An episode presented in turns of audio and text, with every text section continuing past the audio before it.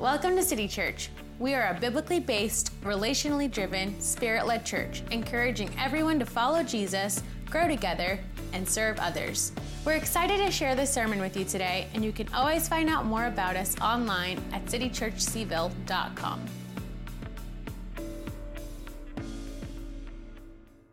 All right. Well, so um, as we said, we've been journeying through the Sermon on the Mount for a while now.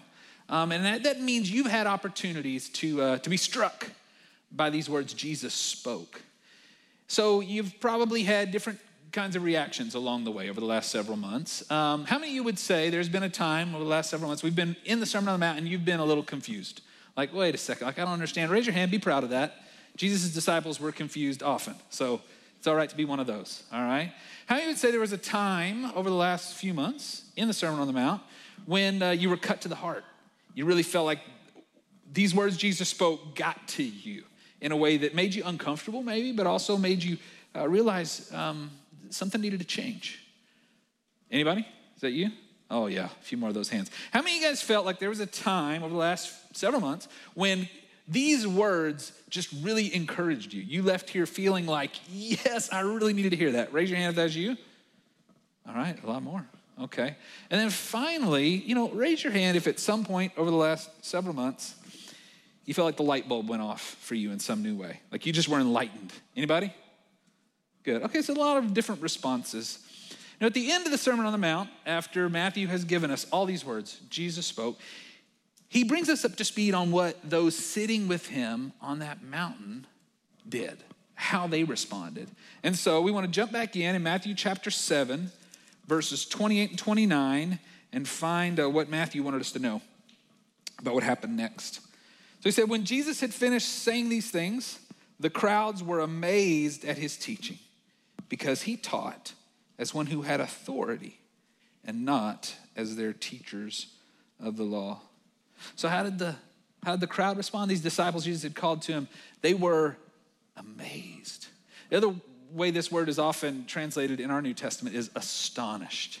And I like that word better because when you say it, it kind of it creates a posture that is in alignment with the word. Think about it. When you say amazed, it's like amazed. When you say astonished, it's astonished. It's like you have to open your mouth to say that, just like you would if you heard Jesus say these things, to say, some of the things he's saying are astonishing. Really, all he's saying, he's grabbing hold of these words. The people uh, he's sitting with were familiar with a lot of these Old Testament laws that he's grabbing. He's saying, You heard that it was said, but I tell you. And they say, they're astonished again and again and again. And Jesus is quite literally a different king, bringing a different kind of kingdom, and the people are astonished.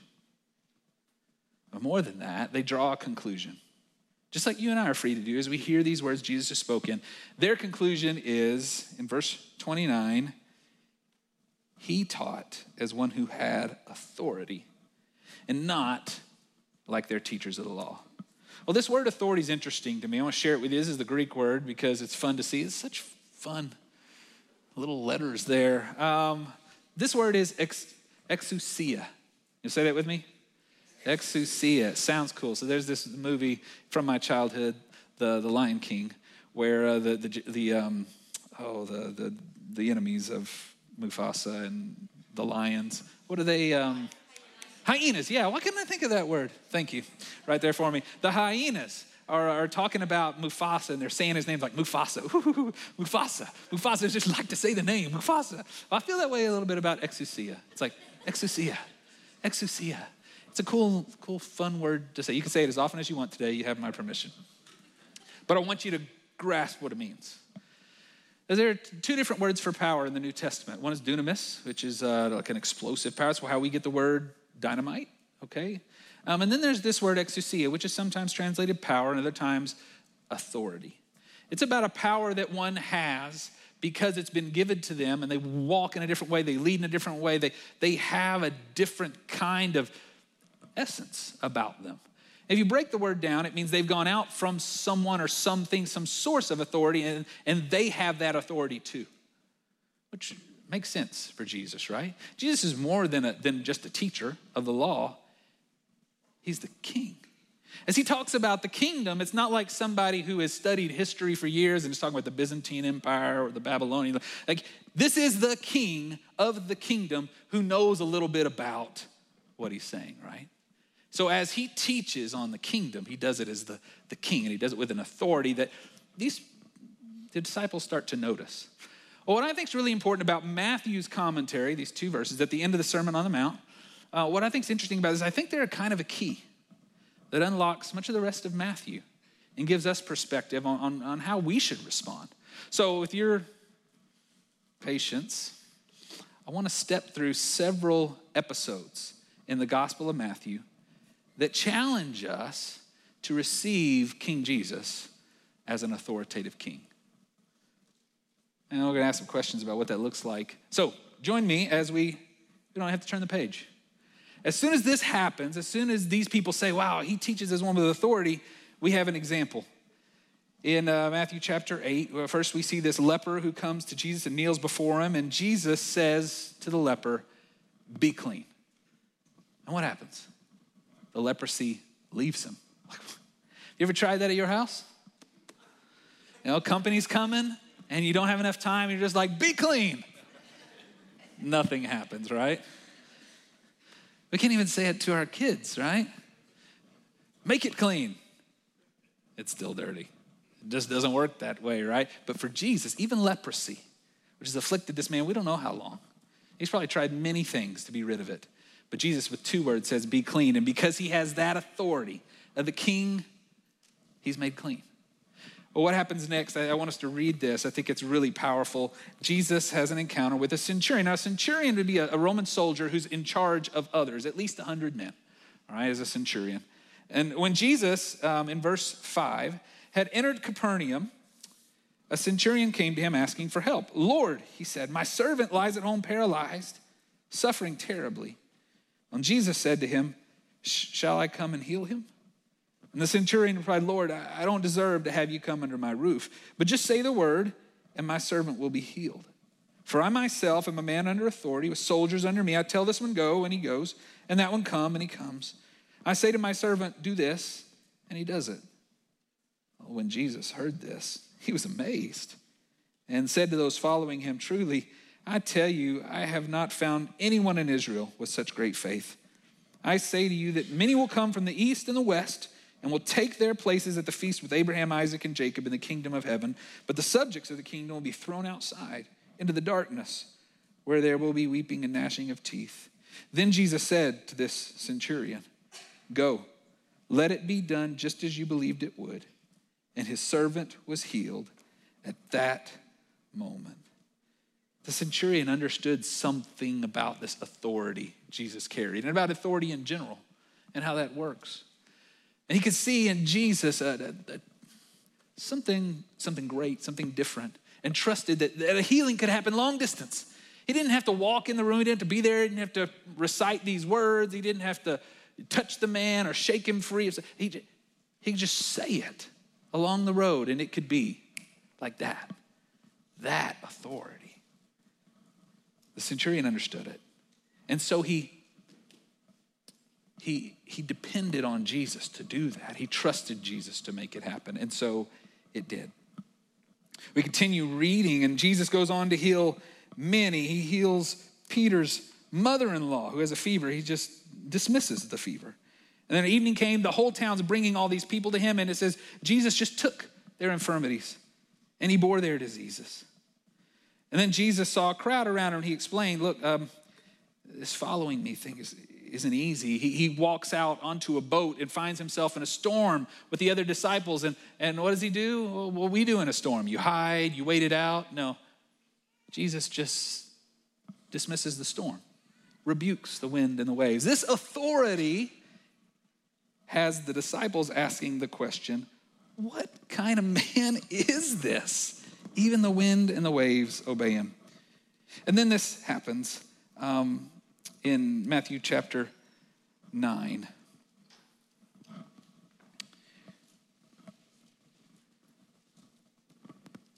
Jesus stepped into a boat, crossed over, and came to his own town. And some men brought to him a paralyzed man lying on a mat. when Jesus saw their faith, he said to the man, Take heart, son. Your sins are forgiven. Let this, some of the teachers of the law said to themselves, This fellow is blaspheming. And knowing their thoughts, Jesus said, Why do you entertain evil thoughts in your hearts? Which is easier to say, Your sins are forgiven, or to say, Get up and walk? But I want you to know that the Son of Man has exousia on earth to forgive sins. So he said to the paralyzed man, Get up, take your mat, and go home. And the man got up and he went home. And when the crowd saw this, they were filled with awe and they praised God who had given such exousia to men. And now they're starting to draw a conclusion. You know, this, this might be more than just a rabbi or a teacher. This, this is different. God's given this guy an authority that, wow, it's amazing. You know, it's interesting, just quick aside. You know, the ancients, they looked at these four gospels that we have, and they, they were looking throughout scripture and trying to understand why there were four. And they found uh, this, this prophecy in Ezekiel where there's a, there's a four faced creature. And there's the four different faces. The first is a, is a human face, but there's also the face of a lion, there's the face of an eagle, there's the face of an ox. And the ancients came to understand that was the four faces of the gospels that we have. You know, the lion is the gospel of Mark. If you notice, you read through Mark, Jesus is bounding around. Immediately, he's doing it. Immediately, immediately, immediately, he's doing all these things. And, uh, you know, Luke is the, the face of an ox. It's this one who who is that beast of burden and who is intent on finding those who need his help most. He's, he's got this heart for the, the marginalized, the downcast, and he's always taking from them their burdens. And then you've got uh, John's gospel, this eagle that sees from a very different perspective, a heightened perspective, not what everybody else sees. It's a different view altogether. But you have in Matthew's gospel the, the face of a man and as these people gathered around Jesus are watching him do this and speak with authority and live with authority and love with authority and heal with authority, they're, they're asking the question, they're coming to the conclusion, well, this man is different. And they praise God for giving such authority to men. Exousia. What happens next in, in Matthew chapter 10 is pretty amazing too, because this man decides to get other men in on the, the game. And in verse 1, Jesus called the 12 disciples to him, and he gave them authority to drive out impure spirits and to heal every disease and sickness. We get the names of all the, the disciples. And then in verse 5, it says, These 12 Jesus sent out with the following instructions Don't go among the Gentiles or enter any town of the Samaritans, go rather to the lost sheep of Israel. And as you go, proclaim this message The kingdom of heaven has come near. Heal the sick raise the dead, cleanse those who have leprosy, drive out demons. Freely you have received, freely give. Jesus names some really demonstrative actions he wants them to do. But notice, Jesus has done every single one of these things leading up to this moment. And as he decides to share with them his exousia, they've been watching.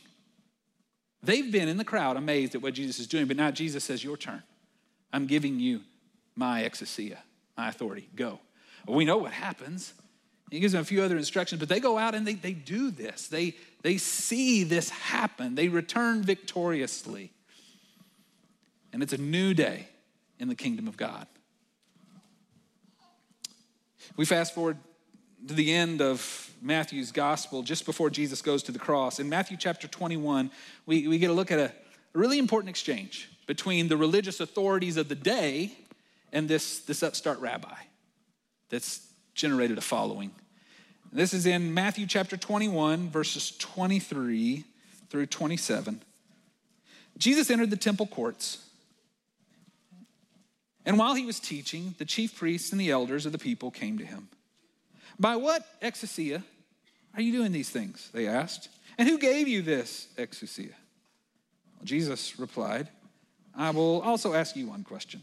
If you answer me, I'll tell you by what authority I'm doing these things. John's baptism, where'd it come from? Was it from heaven or of human origin?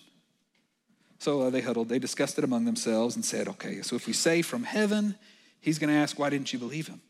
But if we say of human origin, you know, we're afraid of the people. They all hold John was a prophet. So they answered Jesus, we don't know. And then he said, Neither will I tell you by what exousia I am doing these things. You know, this moment happens when the, the chief leaders, the chief authorities of, of the people, of the Jewish people of this day, are in a showdown with Jesus. And they're at the temple, this, this holy place, and they hit Jesus with a question. I mean, they're ready to get him. Uh, who do you think you are? Is essentially the question. By what authority are you doing these things? You say, okay, I'll tell you as soon as you answer my question. And they display their lack of authority in the moment, right? Their, their lack of exousia, because they can't, they're so torn. Well, how do we how do we do this? We're going to either admit some fault here because we didn't receive it from heaven, or the people are going to hate us because they love John, and they can't muster the courage or the authority to speak the truth. The truth Jesus has been speaking all along as he's been declaring this upside down kingdom, saying things that make people really angry, other things that cut them to the heart, things that make them perplexed. We just testified to that reality in this room.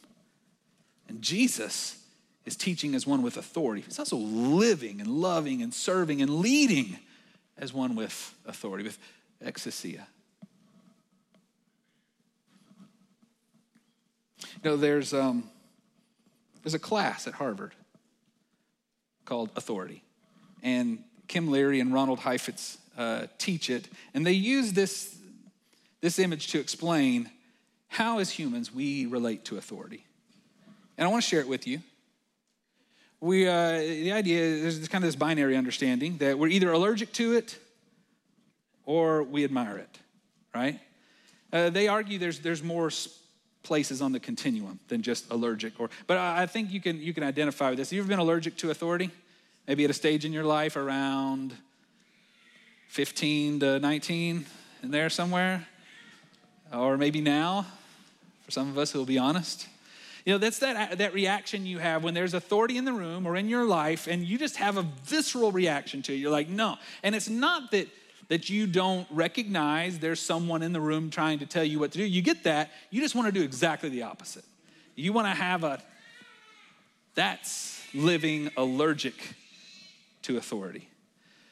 But there's also those on the other side of the continuum that, that really and truly admire authority. They respect and honor and appreciate authority. The reality is, we all live along that continuum and, and somewhere in between. You can see this in the stories we just read, I think. Think back to, to the stories we just read. For example, the centurion. He comes to Jesus, he recognizes Jesus' authority, and what does he do? He, he admires it. He understands it, he admires it, and he ultimately depends on it.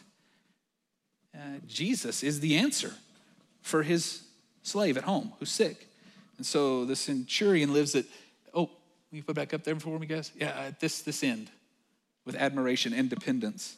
Um, what about the friends of the paralytic who bring Jesus? We don't hear them say anything about what they think of Jesus, but they're clearly partnering with this authority that's come to town. It's just stepped off the, just stepped off the boat, and they have their friend ready and waiting. They've done their part. They've brought him, and they're looking to Jesus to do the rest.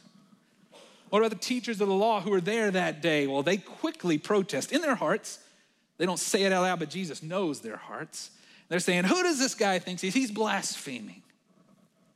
They're protesting this new authority. What about the disciples? Well, I think as we read those moments, we can see the disciples are all along this continuum. First, they're partnering with Jesus when he says, Follow me, and they say, Okay.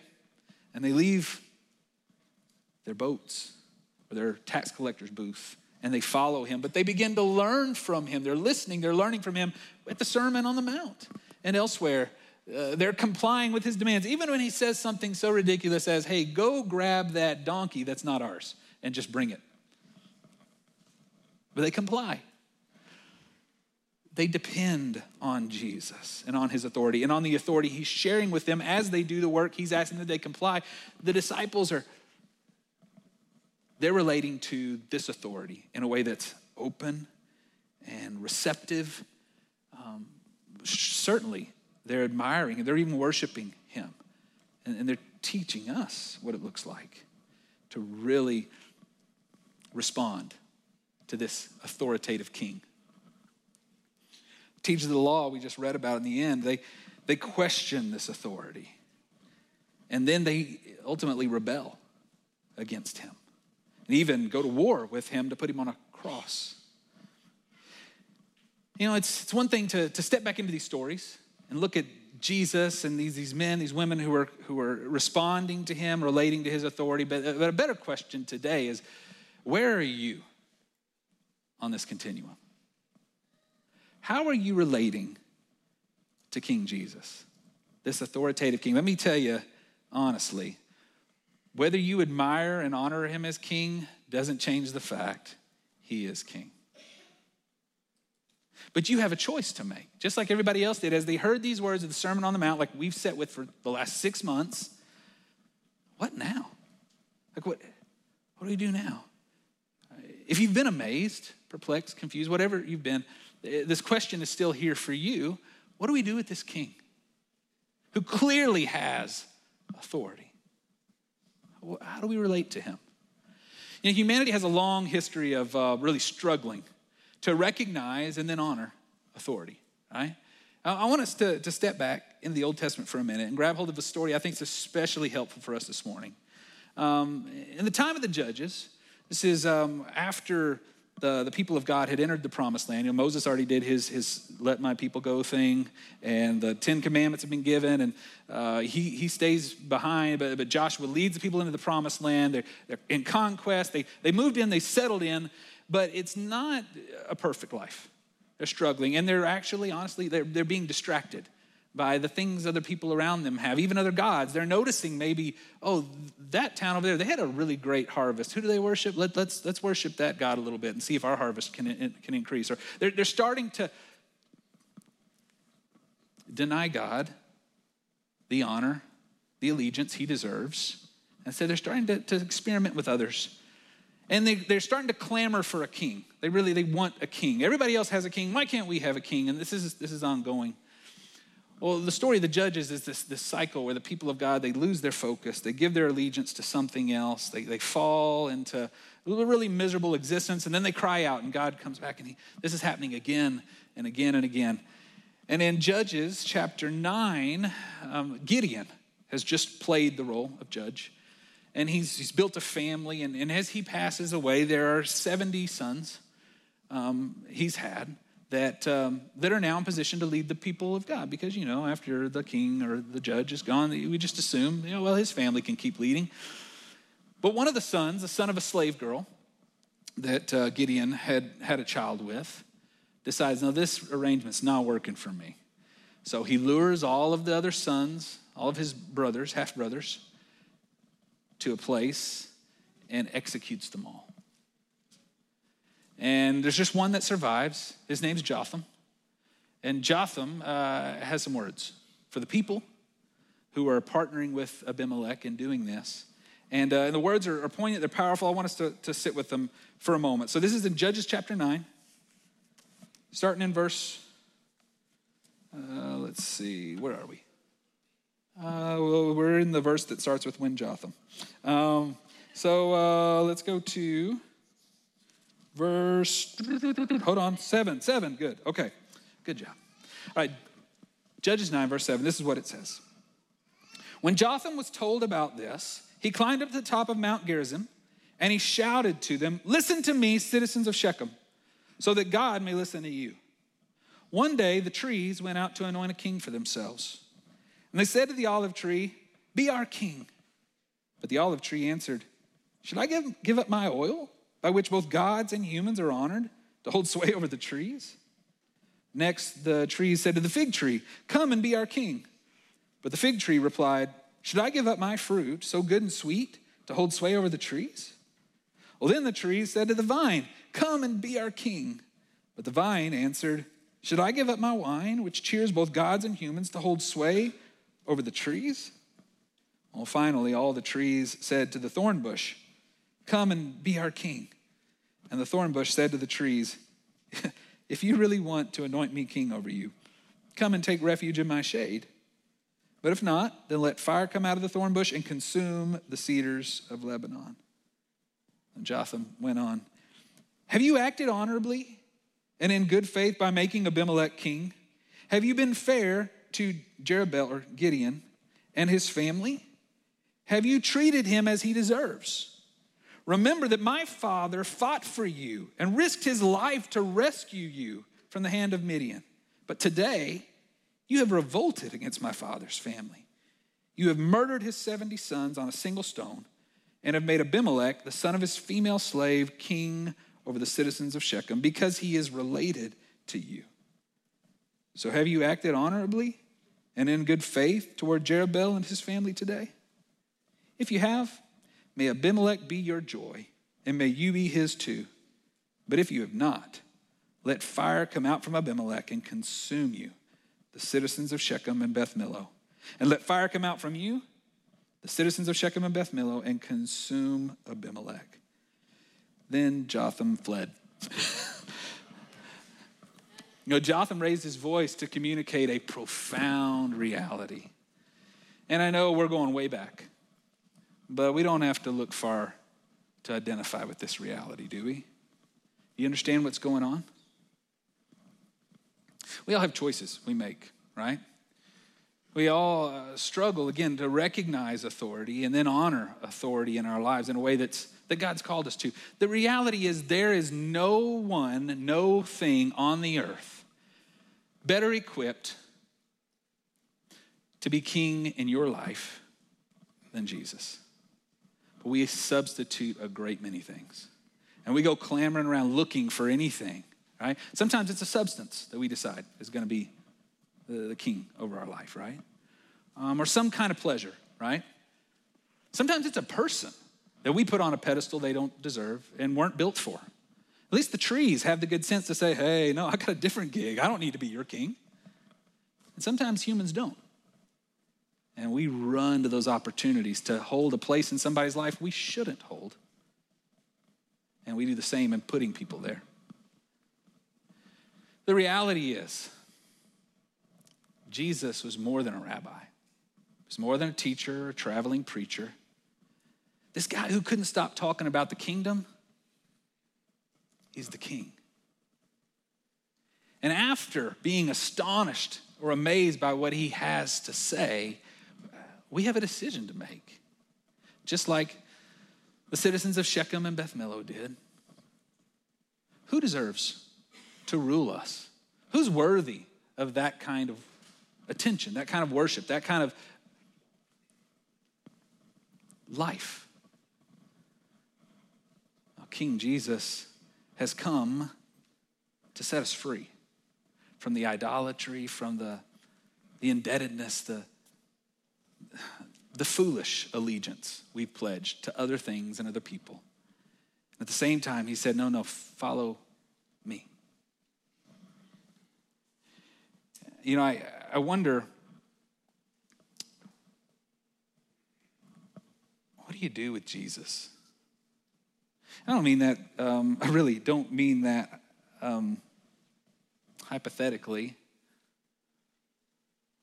I mean that in reality. What do you do with them? What do you do with Jesus? You look back over your last week. What did you do with Jesus? Can you say you literally did anything? Like, okay, so I had some projects this week that were really heavy that I had to finish for school.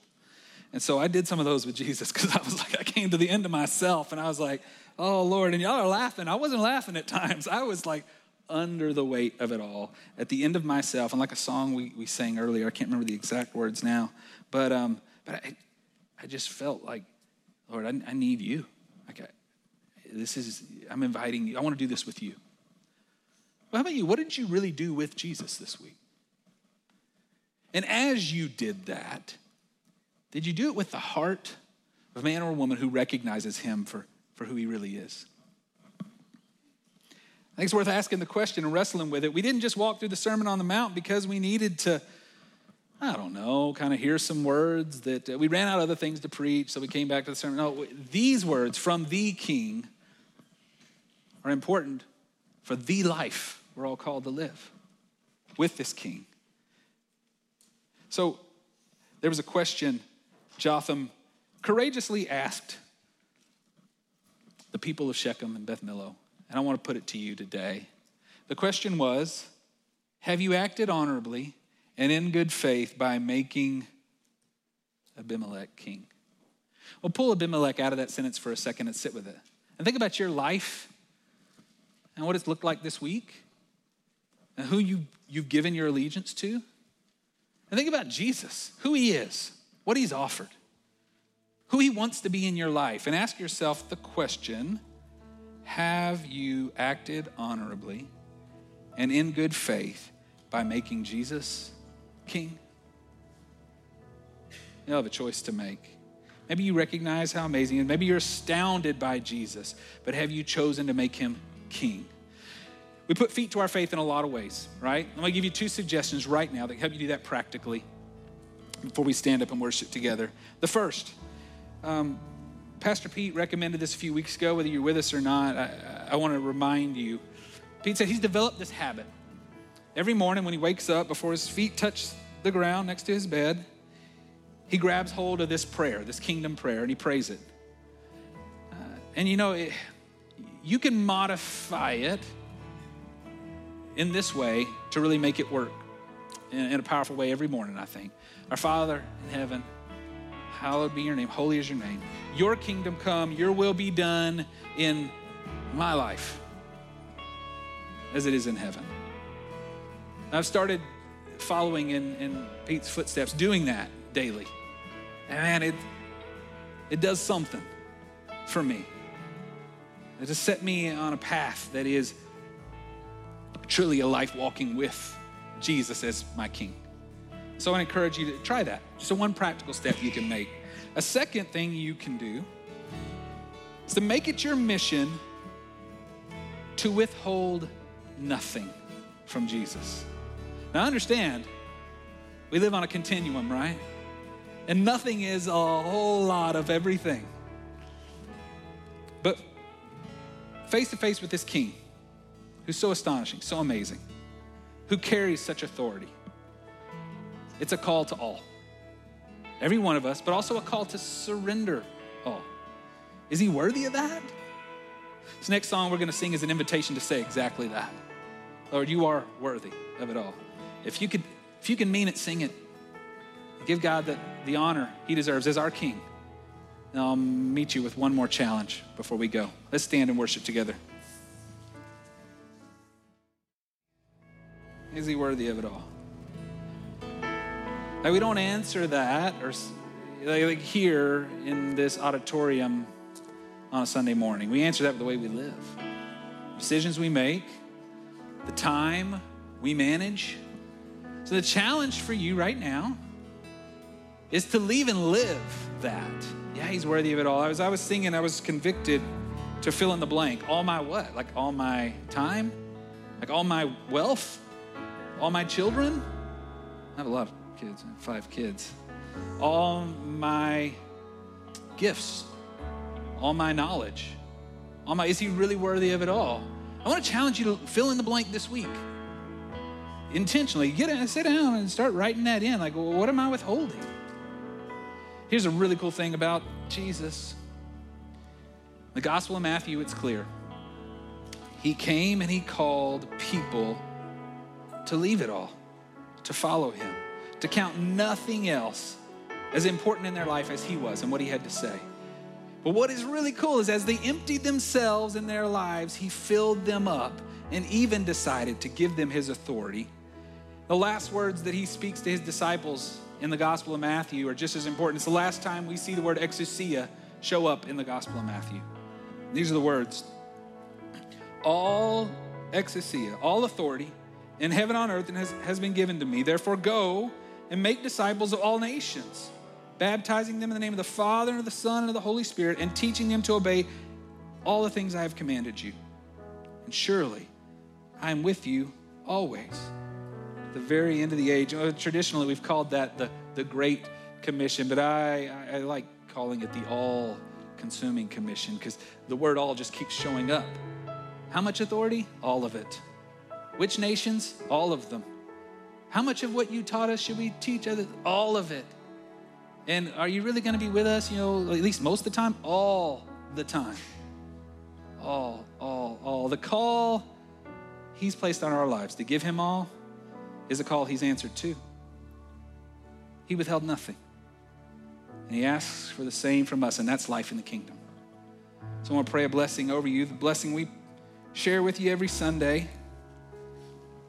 And we encourage you to think about coming forward and meet with our prayer team if you need prayers to really surrender all or really give him the allegiance he deserves.